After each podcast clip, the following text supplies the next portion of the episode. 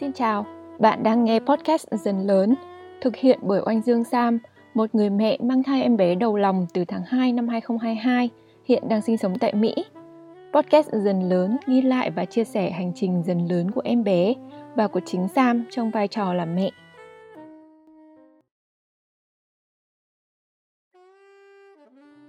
Chào các bạn, tuần thai thứ 28 đánh dấu bước tiến vào tam cá nguyệt thứ ba của thai kỳ 3 tháng cuối cùng cũng đã tới. Nghĩ đến đây thì mình lại cảm thấy vừa hào hức mà vừa lo sợ. Đúng là kỳ cục nhỉ?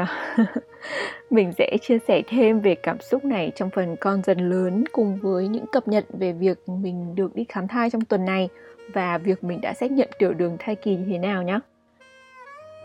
Trong phần mẹ dần lớn, từ số này mình sẽ bắt đầu series về chuyển dạ và sinh nở mà thật ra mình cũng đã khởi động nhẹ với chủ đề về à, phân biệt giữa cơn gò chuyển dạ giả và thật từ tuần trước rồi cơ. Tuần này thì mình đi luôn đến nội dung mà mình đã học và đọc được về ba giai đoạn của việc chuyển dạ và sinh con. Đây thì là chủ đề mà mình thấy khá là quan trọng ấy, bởi vì học xong mình thấy tự tin hơn rất nhiều về năng lực làm chủ cuộc sinh của bản thân nếu như mà kiểu không có vấn đề gì đặc biệt xảy ra cả ấy. Còn cuối cùng ở phần mẹ làm gì khi con dần lớn, mình sẽ quay lại về chủ đề ăn uống và sẽ chia sẻ nhanh với các bạn về ba món ăn mát mẻ vào mùa hè mà dạo này vợ chồng mình hay ăn. Uh, mong là các bạn có thể tham khảo được để áp dụng cho thực đơn mùa hè của các bạn nhé. Chúng ta hãy đi vào nội dung chính thôi.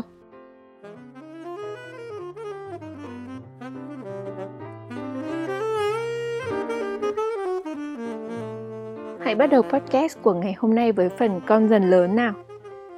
Tuần này thì mình được đi khám thai và được siêu âm. Dù cho bên này thì chỉ siêu âm 2D thôi, nhưng mà mình đã thấy cái bụng của mình có vẻ rất chật với em bé rồi.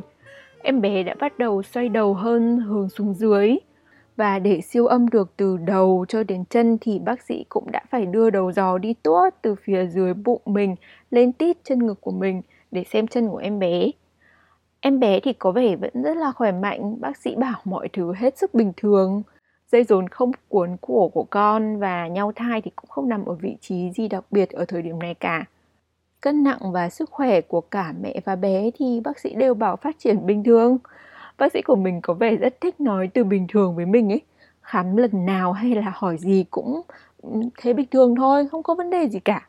Dù khá là buồn cười nhưng mà mình thấy nên được nghe từ bình thường chứ đúng không chẳng mong gì hơn cả mà ở lần khám thai này mình cũng được làm xét nghiệm tiểu đường thai kỳ, nhưng vẫn chưa có kết quả giờ thì mình cũng mới biết là các mẹ bầu ở Việt Nam được làm xét nghiệm tiểu đường thai kỳ từ tuần 22 cơ.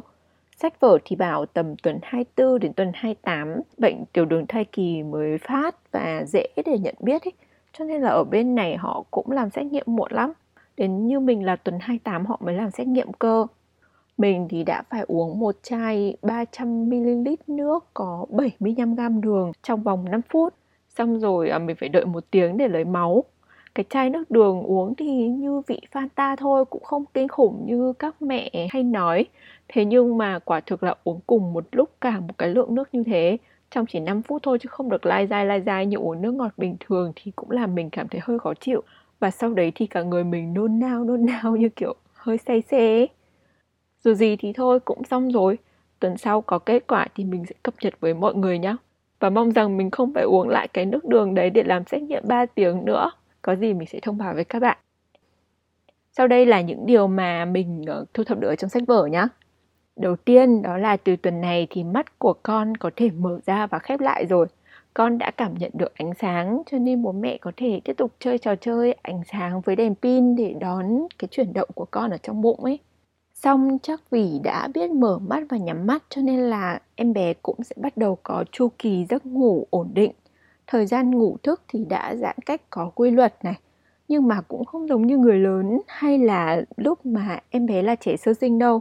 Người ta ở trong bụng mà, một mình một cõi thì làm gì là quyền của người ta chứ, đúng không? Em bé thì cũng đã biết nằm mơ rồi nhá và khi tỉnh dậy thì thôi rồi, em bé sẽ hoạt động hết công suất, không ngừng ờ, đạp chân khua tay nhiều lúc thì mình cảm nhận được cái sự năng động này của con mình luôn ấy con mà cứ đạp ấy là bụng mình sẽ lượn sóng từ trái qua phải, từ trên xuống dưới dập dềnh dập dềnh liền cả 4 5 phút luôn không ngừng. Con gái gì mà có vẻ tương bừng thế nhở? Mà sách vở cũng nói là cái việc con đạp cũng thể hiện cá tính của con ấy. Nếu mà con trầm tính thì con cũng sẽ đạp ít hơn, nhẹ nhàng hơn. Còn nếu mà con hiếu động thì con cũng sẽ đạp nhiều hơn, khỏe hơn và không có cái quy luật gì cả. Thế thì vâng, có vẻ con mình đích thị là một cô hổ vừa năng động vừa không hề dịu dàng rồi. Như đã nói ở đầu podcast thì đến tuần này khi mà nhận thức được rõ việc mình đã qua tam cá nguyệt thứ ba của thai kỳ, tâm trạng của mình khá là lẫn lộn. Cái nhận thức rõ ràng này thì biểu hiện qua nhiều thứ lắm. Bụng mình to hơn rồi này. Mặc áo phông rộng trước đây thì giờ cũng đã bắt đầu hở bụng rồi. Bác sĩ thì cũng đã bắt đầu chuyển sang hẹn lịch khám thai 2 tuần một lần thay vì một tháng một lần như trước đây. Con gái ở trong bụng của mình cũng to hơn, nặng hơn, quẫy đạp mạnh hơn. Cân nặng của mình tăng nhiều cũng làm cơ thể mình mệt hơn và danh sách những thứ cần học, cần chuẩn bị vẫn còn rất là dài mà mình cứ có cảm giác 3 tháng là không thể đủ ấy. Nhưng mà nghĩ tích cực thì mình sắp được gặp em bé ở ngoài đời thật rồi. Dù ai cũng nói là đời làm mẹ bỉm sữa thì khổ hơn đời làm mẹ bầu rất nhiều. Nhưng mà em bé ra đời và mình được chăm sóc cho em bé ở trên tay thì cũng là một điều đáng mong đợi chứ đúng không? Bên cạnh mình thì các bố mẹ và bạn bè cũng vẫn rất là quan tâm đến sức khỏe của mình và mình cũng vẫn có podcast này để chia sẻ với mọi người hàng tuần và bản thân cũng đang nỗ lực mỗi ngày để bổ sung kiến thức thế cho nên là mình cố gắng trấn an để không lo lắng thêm nữa trong các số tiếp theo thì mình cũng sẽ đi dần đến các nội dung về việc chuyển dạ này, sinh nở này và chăm sóc trẻ sơ sinh. Mình sẽ rất vui nếu như bạn sẽ tiếp tục đồng hành với mình cho đến cả lúc mà em bé ra đời. Chúng ta hãy cùng cố gắng với nhau để đón chào các em bé và tiếp tục đồng hành trong việc học hành làm mẹ với nhau nhé.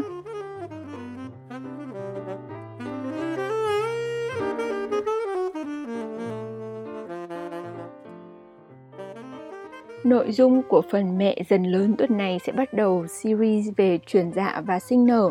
Đây sẽ là những kiến thức mà chúng ta cần chuẩn bị để tự tin và sẵn sàng hơn với cuộc sinh đang chờ đợi ở trước mắt.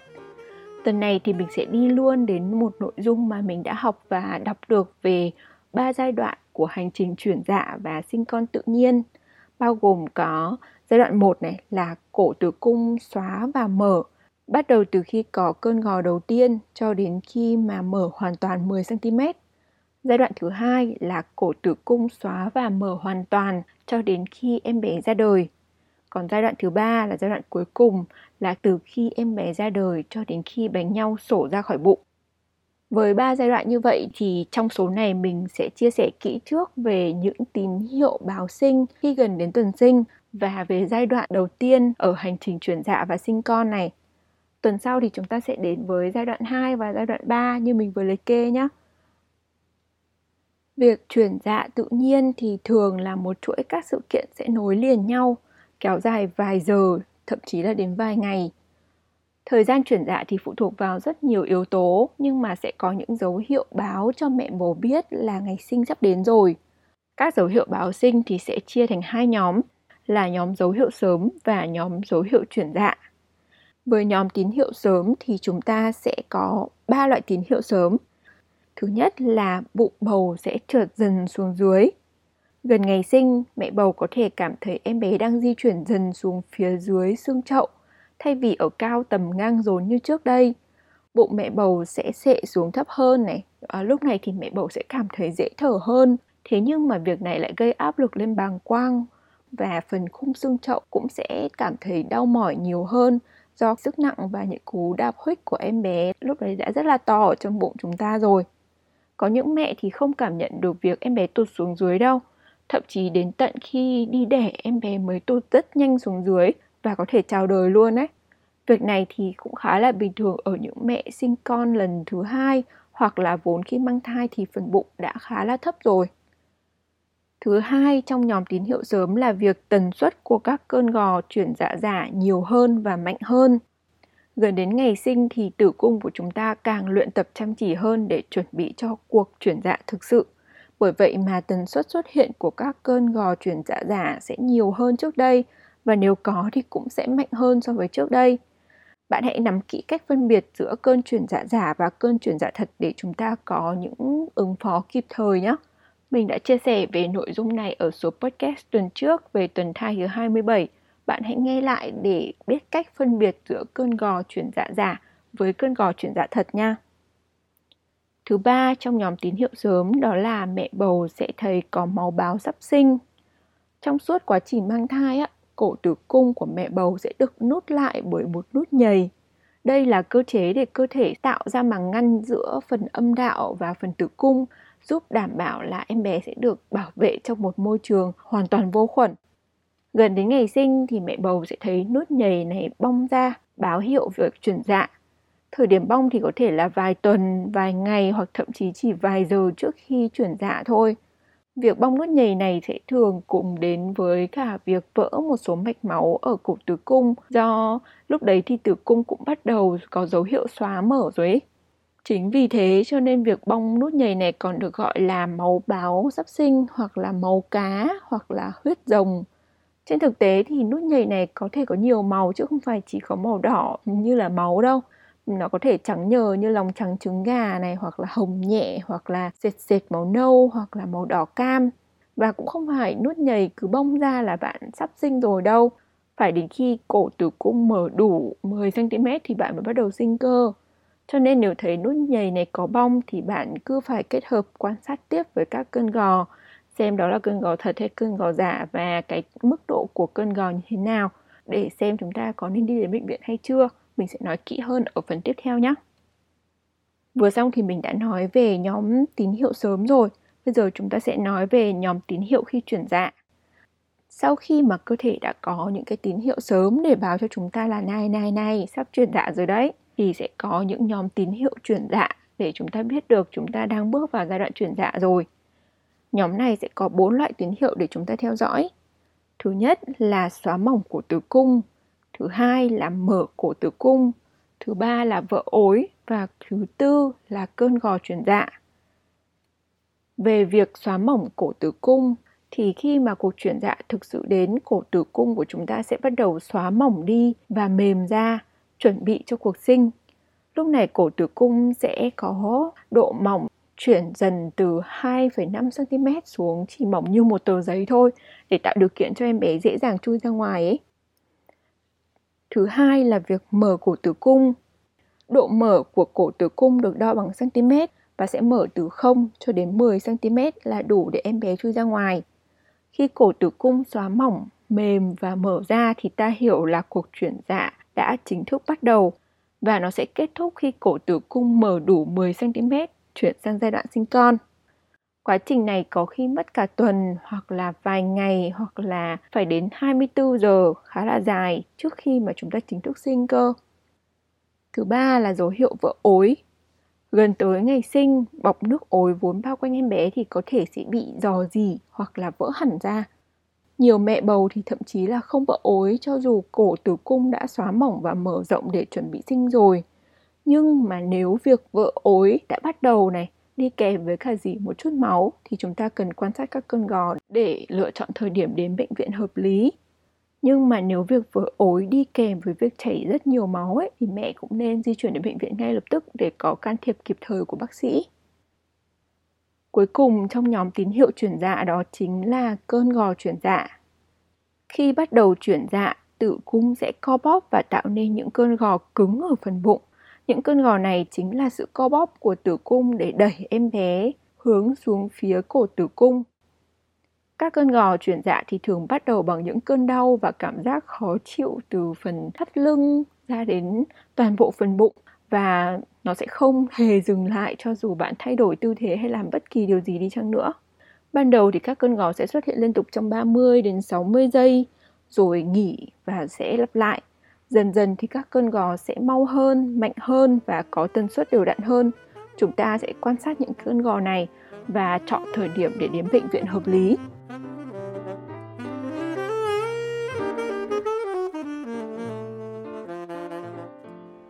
Như vậy chúng ta vừa đi qua về những dấu hiệu báo chuyển dạ. Giờ thì hãy cùng đi vào hành trình chuyển dạ và sinh con nhé. Bởi vì nội dung này dài lắm cho nên như mình đã nói từ ở trên ý, mình sẽ nói trước về giai đoạn đầu tiên là giai đoạn từ lúc bắt đầu cho đến khi tử cung mở 10 cm. Còn giai đoạn thứ hai và giai đoạn thứ ba là khi sinh con và khi bong bánh nhau thì mình sẽ nói ở số tiếp theo. Vậy là khi nào mà bạn thấy các cơn gò chuyển dạ xuất hiện thực sự rồi thì bạn nên quan sát kỹ các cơn gò, đo thời gian và tần suất bằng cách sử dụng đồng hồ hoặc điện thoại. Và như cũng đã nói ở trên ý, bạn hãy di chuyển đến bệnh viện khi mà thấy cơn gò chuyển dạ đã xuất hiện đều đặn cách đều 5 phút một lần hoặc là khi mà đã có những cái biểu hiện đặc biệt khác thường như vỡ ối mạnh hoặc vỡ ối nhiều kèm theo ra rất nhiều máu. Mà có khi đến bệnh viện rồi nhưng mà cổ tử cung chưa có dấu hiệu mở thì bác sĩ vẫn sẽ bảo bạn quay về nhà ấy. Chuyện này là hết sức bình thường, mình gặp rất nhiều người như vậy rồi. Ở Mỹ thì cổ tử cung phải mở tối thiểu 4cm bạn mới được nhập viện cơ. Thường là mọi người cũng phải khá đau rồi, mọi người mới vào bệnh viện. Nhưng đâu phải là mẹ nào cũng biết là nó mở được bao nhiêu cm để vào đúng lúc đâu. Thế cho nên bác sĩ vẫn cứ phải kiểm tra và chưa mở thì thôi lại ra về lúc sau quay lại. Chuyện này xảy ra thì cũng là bởi vì giai đoạn đầu tiên của quá trình chuyển dạ diễn ra rất là dài và cái giai đoạn này cũng còn được chia thành 3 phần là phần chuyển dạ tiềm tàng, chuyển dạ tích cực và chuyển dạ chuyển tiếp. Chúng ta sẽ đi lần lượt từng phần một nhé. Đầu tiên là về chuyển dạ tiềm tàng thì lúc này cổ tử cung sẽ mở từ 0 cho đến 6 cm. Các cơn gò ở giai đoạn này không mạnh lắm và sẽ kéo dài trong khoảng 30 đến 60 giây, cách đều 20 phút một lần. Cái này bạn phải đo bằng đồng hồ để kiểm tra xem đấy đã là cơn gò thật hay chưa. Lúc này thì bạn cứ sinh hoạt bình thường thôi bởi vì các cơn gò sẽ còn cách khá là xa nhau. Bạn có thể dọn dẹp nhà cửa, xem tivi, xem phim, gọi điện thông báo cho mọi người và chuẩn bị đồ đi sinh. Nếu các cơn đau khó chịu quá thì bạn hãy nghỉ ngơi trên ghế này hoặc là di chuyển nhẹ nhàng trong nhà hoặc là bạn cũng có thể đi bộ xung quanh nhà một chút, có thể tắm nước ấm hoặc là nghe nhạc, uống nước ăn đồ ăn snack nhẹ nhàng để thư giãn và cũng chuẩn bị năng lượng cho mình cho cái giai đoạn tiếp theo. Nếu bạn bị quá đau ở phần thắt lưng, bạn có thể chườm nóng hoặc là chườm đá hoặc là có thể dùng quả bóng tennis lăn tròn ở trên lưng quanh cái vùng đau để làm giảm đau. Đấy là một cách massage. Hãy nhớ theo dõi tần suất và thời lượng của cơn gò để nếu như cách nhau khoảng 5 phút, bạn nên di chuyển đến bệnh viện nhé. Rồi, sau phần chuyển dạ tiềm tàng là đến với phần chuyển dạ tích cực. Lúc này thì cổ tử cung sẽ mở từ 6 cho đến 8 cm. Các cơn gò ở trong phần chuyển dạ tích cực thì sẽ có tần suất dày đặc hơn, cường độ mạnh hơn, kéo dài khoảng 35 cho đến 60 giây và cách nhau khoảng 3 đến 4 phút hoặc thậm chí chỉ cách nhau 2 đến 3 phút thôi, khá là sát nhau rồi. Lúc này thì bạn chắc chắn sẽ cảm thấy khó chịu hơn với các cơn đau này bạn hãy áp dụng những kỹ thuật thở phù hợp để tập trung vào hơi thở, thư giãn và kiểm soát được các cơn đau của mình. Mình cũng sẽ chia sẻ riêng một nội dung về cách thở khi chuyển dạ và sinh con trong các số tới nhé. Khi mà cơn gò nghỉ rồi thì bạn có thể thả lỏng và hít thở lại như bình thường. Bạn có thể đi lại, lắc lư, chuyển động cơ thể và thả lỏng các cơ thì sẽ cảm thấy đỡ đau hơn. Nếu mà điều kiện bệnh viện cho phép thì bạn có thể dùng bóng sinh để di chuyển người này, vận dụng các tư thế giảm đau khi chuyển dạ và tắm với nước ấm cũng như là ăn những cái đồ ăn nhẹ để lấy sức lực cho giai đoạn tiếp theo nữa. Lúc này nếu mà đau ngoài sức chịu đựng của bạn thì bạn cũng có thể cân nhắc để báo với bác sĩ về phương pháp giảm đau mà bạn muốn sử dụng.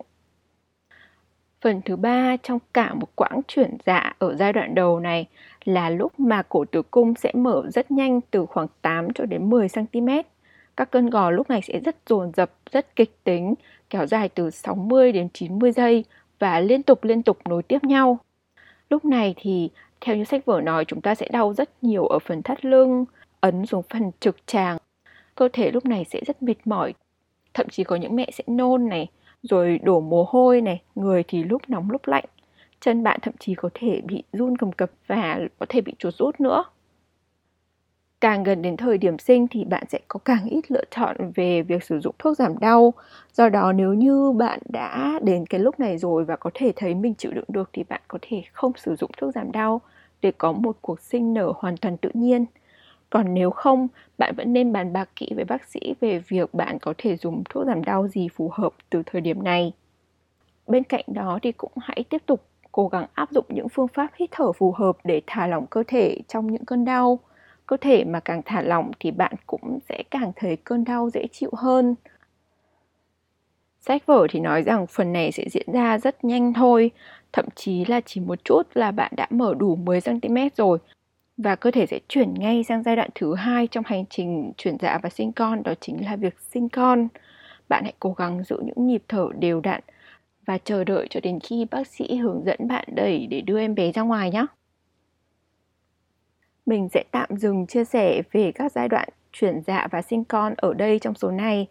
Sang tuần sau, chúng ta sẽ đến với giai đoạn 2 là từ khi cổ tử cung mở 10 cm cho đến khi bạn sinh con và giai đoạn 3 là từ khi sinh con cho đến khi bánh nhau bong ra. Hẹn gặp bạn vào tuần sau nhé!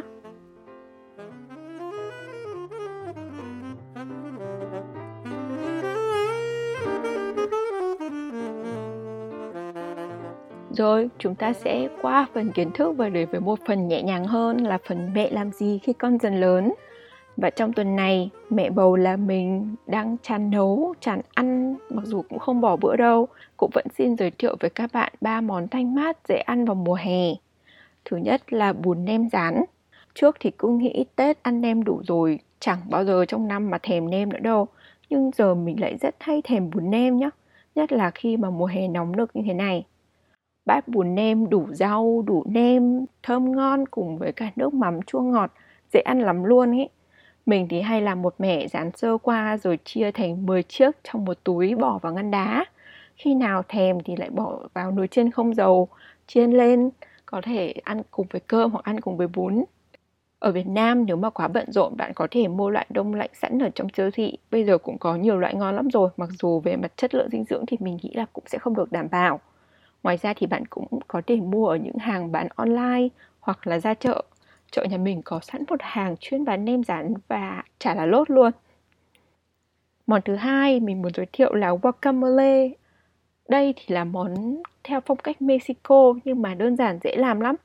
Bạn cắt nhỏ hành tây, cắt nhỏ cà chua, bỏ cái phần hạt đi. Rồi cắt bơ chín, tán nhuyễn bơ ra. Xong rồi trộn đều tất cả với nhau cùng một ít rau mùi thái nhỏ này, một ít bột ớt, một ít cốt nước chanh, một ít muối cho vừa khẩu vị của bạn. Xong rồi bạn để vào ngăn mát của tủ lạnh cho đến khi nào mà bạn chuẩn bị ăn thì mới mang ra. Mình thì thường ăn cùng với bánh mì hoặc là bim bim khoai tây.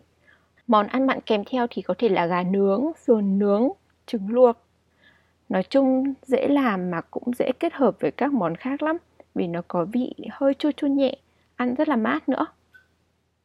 Thứ ba đó là một món cuốn. Món cuốn thì quá phổ biến ở Việt Nam rồi. Việt Nam cái gì cũng có thể cuốn với bánh đa được. Combo chỉ cần có bánh đa, món đạm và rau củ.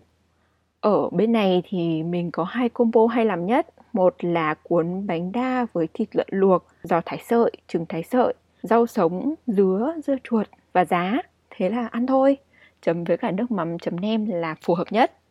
Hai là cuốn thịt luộc với các loại rau cỏ, dưa xanh, dưa chuột, dưa cải muối chua và chấm với mắm nêm.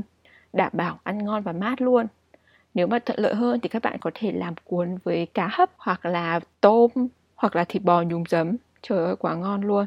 Mình nghĩ cuối tuần này mình cũng phải làm thịt bò nhúng giấm để ăn mất.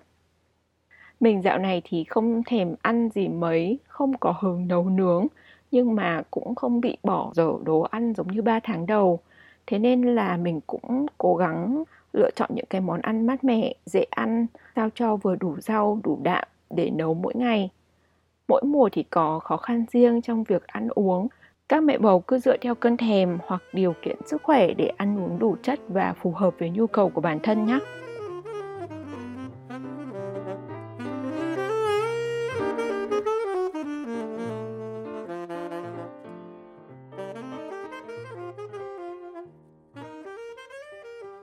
Đó, vậy là ăn mừng cho việc xét nghiệm xong tiểu đường thai kỳ này và chuyển sang tam cá nguyệt thứ ba.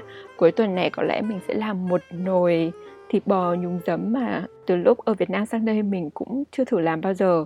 Rồi mình cũng sẽ ăn một cốc chè thật là ngon bởi vì mình rất thèm ăn các loại hạt đậu người Tân Ninh ở trong chè.